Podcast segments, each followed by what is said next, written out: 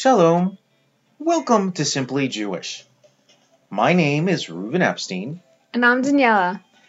and this series of podcasts is based on the book Simply Jewish, an illustrated, get to the point guide to Judaism. And like the book, these podcasts are intended to introduce Jewish rites, rituals, and customs, and to do so in a simple, get to the point manner. Let's jump right in. We'll start with the life cycle section of Simply Jewish. Page 25 if you happen to have the book in front of you. Mazel Tov!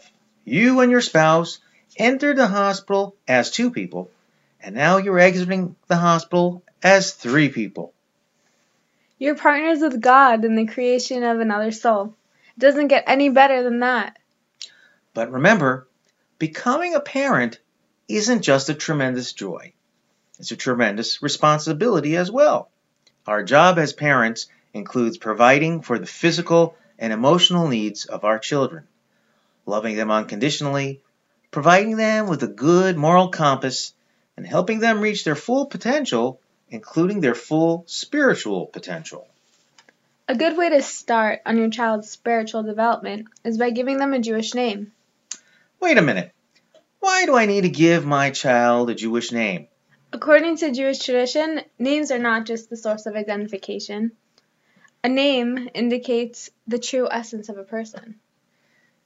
Giving your child a Jewish name is the first opportunity to involve your child in our faith, and it will be a source of Jewish pride and Jewish self identification. The Talmud even tells us that one of the reasons that led God to free the Jewish nation from slavery was because in Egypt the Jews kept their Jewish names, and that was to say, we may fall short in many ways, but we still identify ourselves as Jews, and we still want to be Jewish. Okay, so now you have the baby, and you want to give him or her a Jewish name. How do you pick a Jewish name for your baby? When selecting a Jewish name, we follow certain guidelines. First, we try to name the baby after a close relative who has passed away.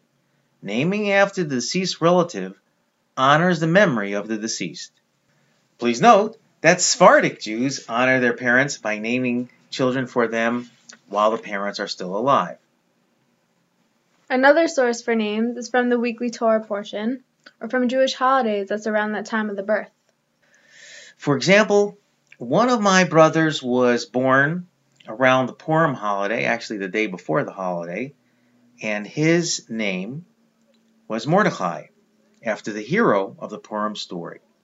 Had he been a girl, you guessed it, the name would have probably been Esther. If those two methods don't work for you, feel free to check out the Jewish names, a book of Jewish names, or the recommended sources that we have in chapter 9. We believe that a name is a portent for the future, so great care should be made to name the baby after a person of outstanding moral character or to select a name that has a positive, optimistic meaning. It's a bad idea to select a name that sounds cool if the originator of that name was a bad person. For example, a not uncommon name in Israel today is the name Nimrod. But the originator of that name, King Nimrod, was not a good guy. He imprisoned our forefather Abraham and threw him into a fiery furnace. That is not the type of name we're looking for. Don't we have a relative with the name Adolf? Ah, you remember that. Yes, we do. But that doesn't contradict what I was saying, because his given Hebrew name is Abraham. And the secular name he was given was, in fact, Adolf. But he was given that name much before the name was ruined by the other guy. I assure you that today, no Jewish babies are named Adolf anymore. The bottom line is just do your best to pick out a good, meaningful Jewish name, but don't sweat it. According to the Jewish tradition, parents are given a spirit of prophecy when selecting a name for their child. Okay, so now that you've selected the name, let's talk a little bit about the ceremony. Good idea. A baby boy isn't given his name until the bris, the circumcision, and that we'll talk about in the next podcast. A baby girl can be named any time the Torah is read in the synagogue.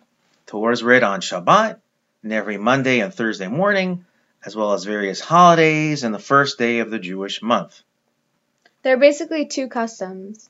One custom is to specifically try and name your daughter the very first time the Torah is read following her birth. This shows our eagerness to perform this mitzvah. The other custom is to specifically wait until Shabbat, until the Shabbat Torah reading for the naming ceremony, and thereby add the holiness of Shabbat to the ceremony. Both customs are perfectly acceptable. Now let's focus on how you name your daughter. You're given an aliyah, meaning you are called to the Torah, and you recite the standard blessing that we recite whenever we read the Torah. We also add prayers for the health of the mother and the baby who are still likely to be in the hospital. We recite a short prayer where the baby is given her Jewish name. Everyone there says Mazel Tov. Mazel Tov! Often, the proud parents will sponsor a kiddush, refreshments for the congregation after the Sabbath service. This is typically done a few weeks later so that the mother can comfortably attend. The kiddush can be big or small or even none at all. It's a custom, a nice custom, a nice way to show a measure of gratitude to the Almighty and to also involve the congregation and receive the blessing of the congregation. Blessings for the well being and successful future of your daughter. Well, that's it for today. Thank you for joining us, and please join us for our next podcast when we talk about circumcisions. Shalom.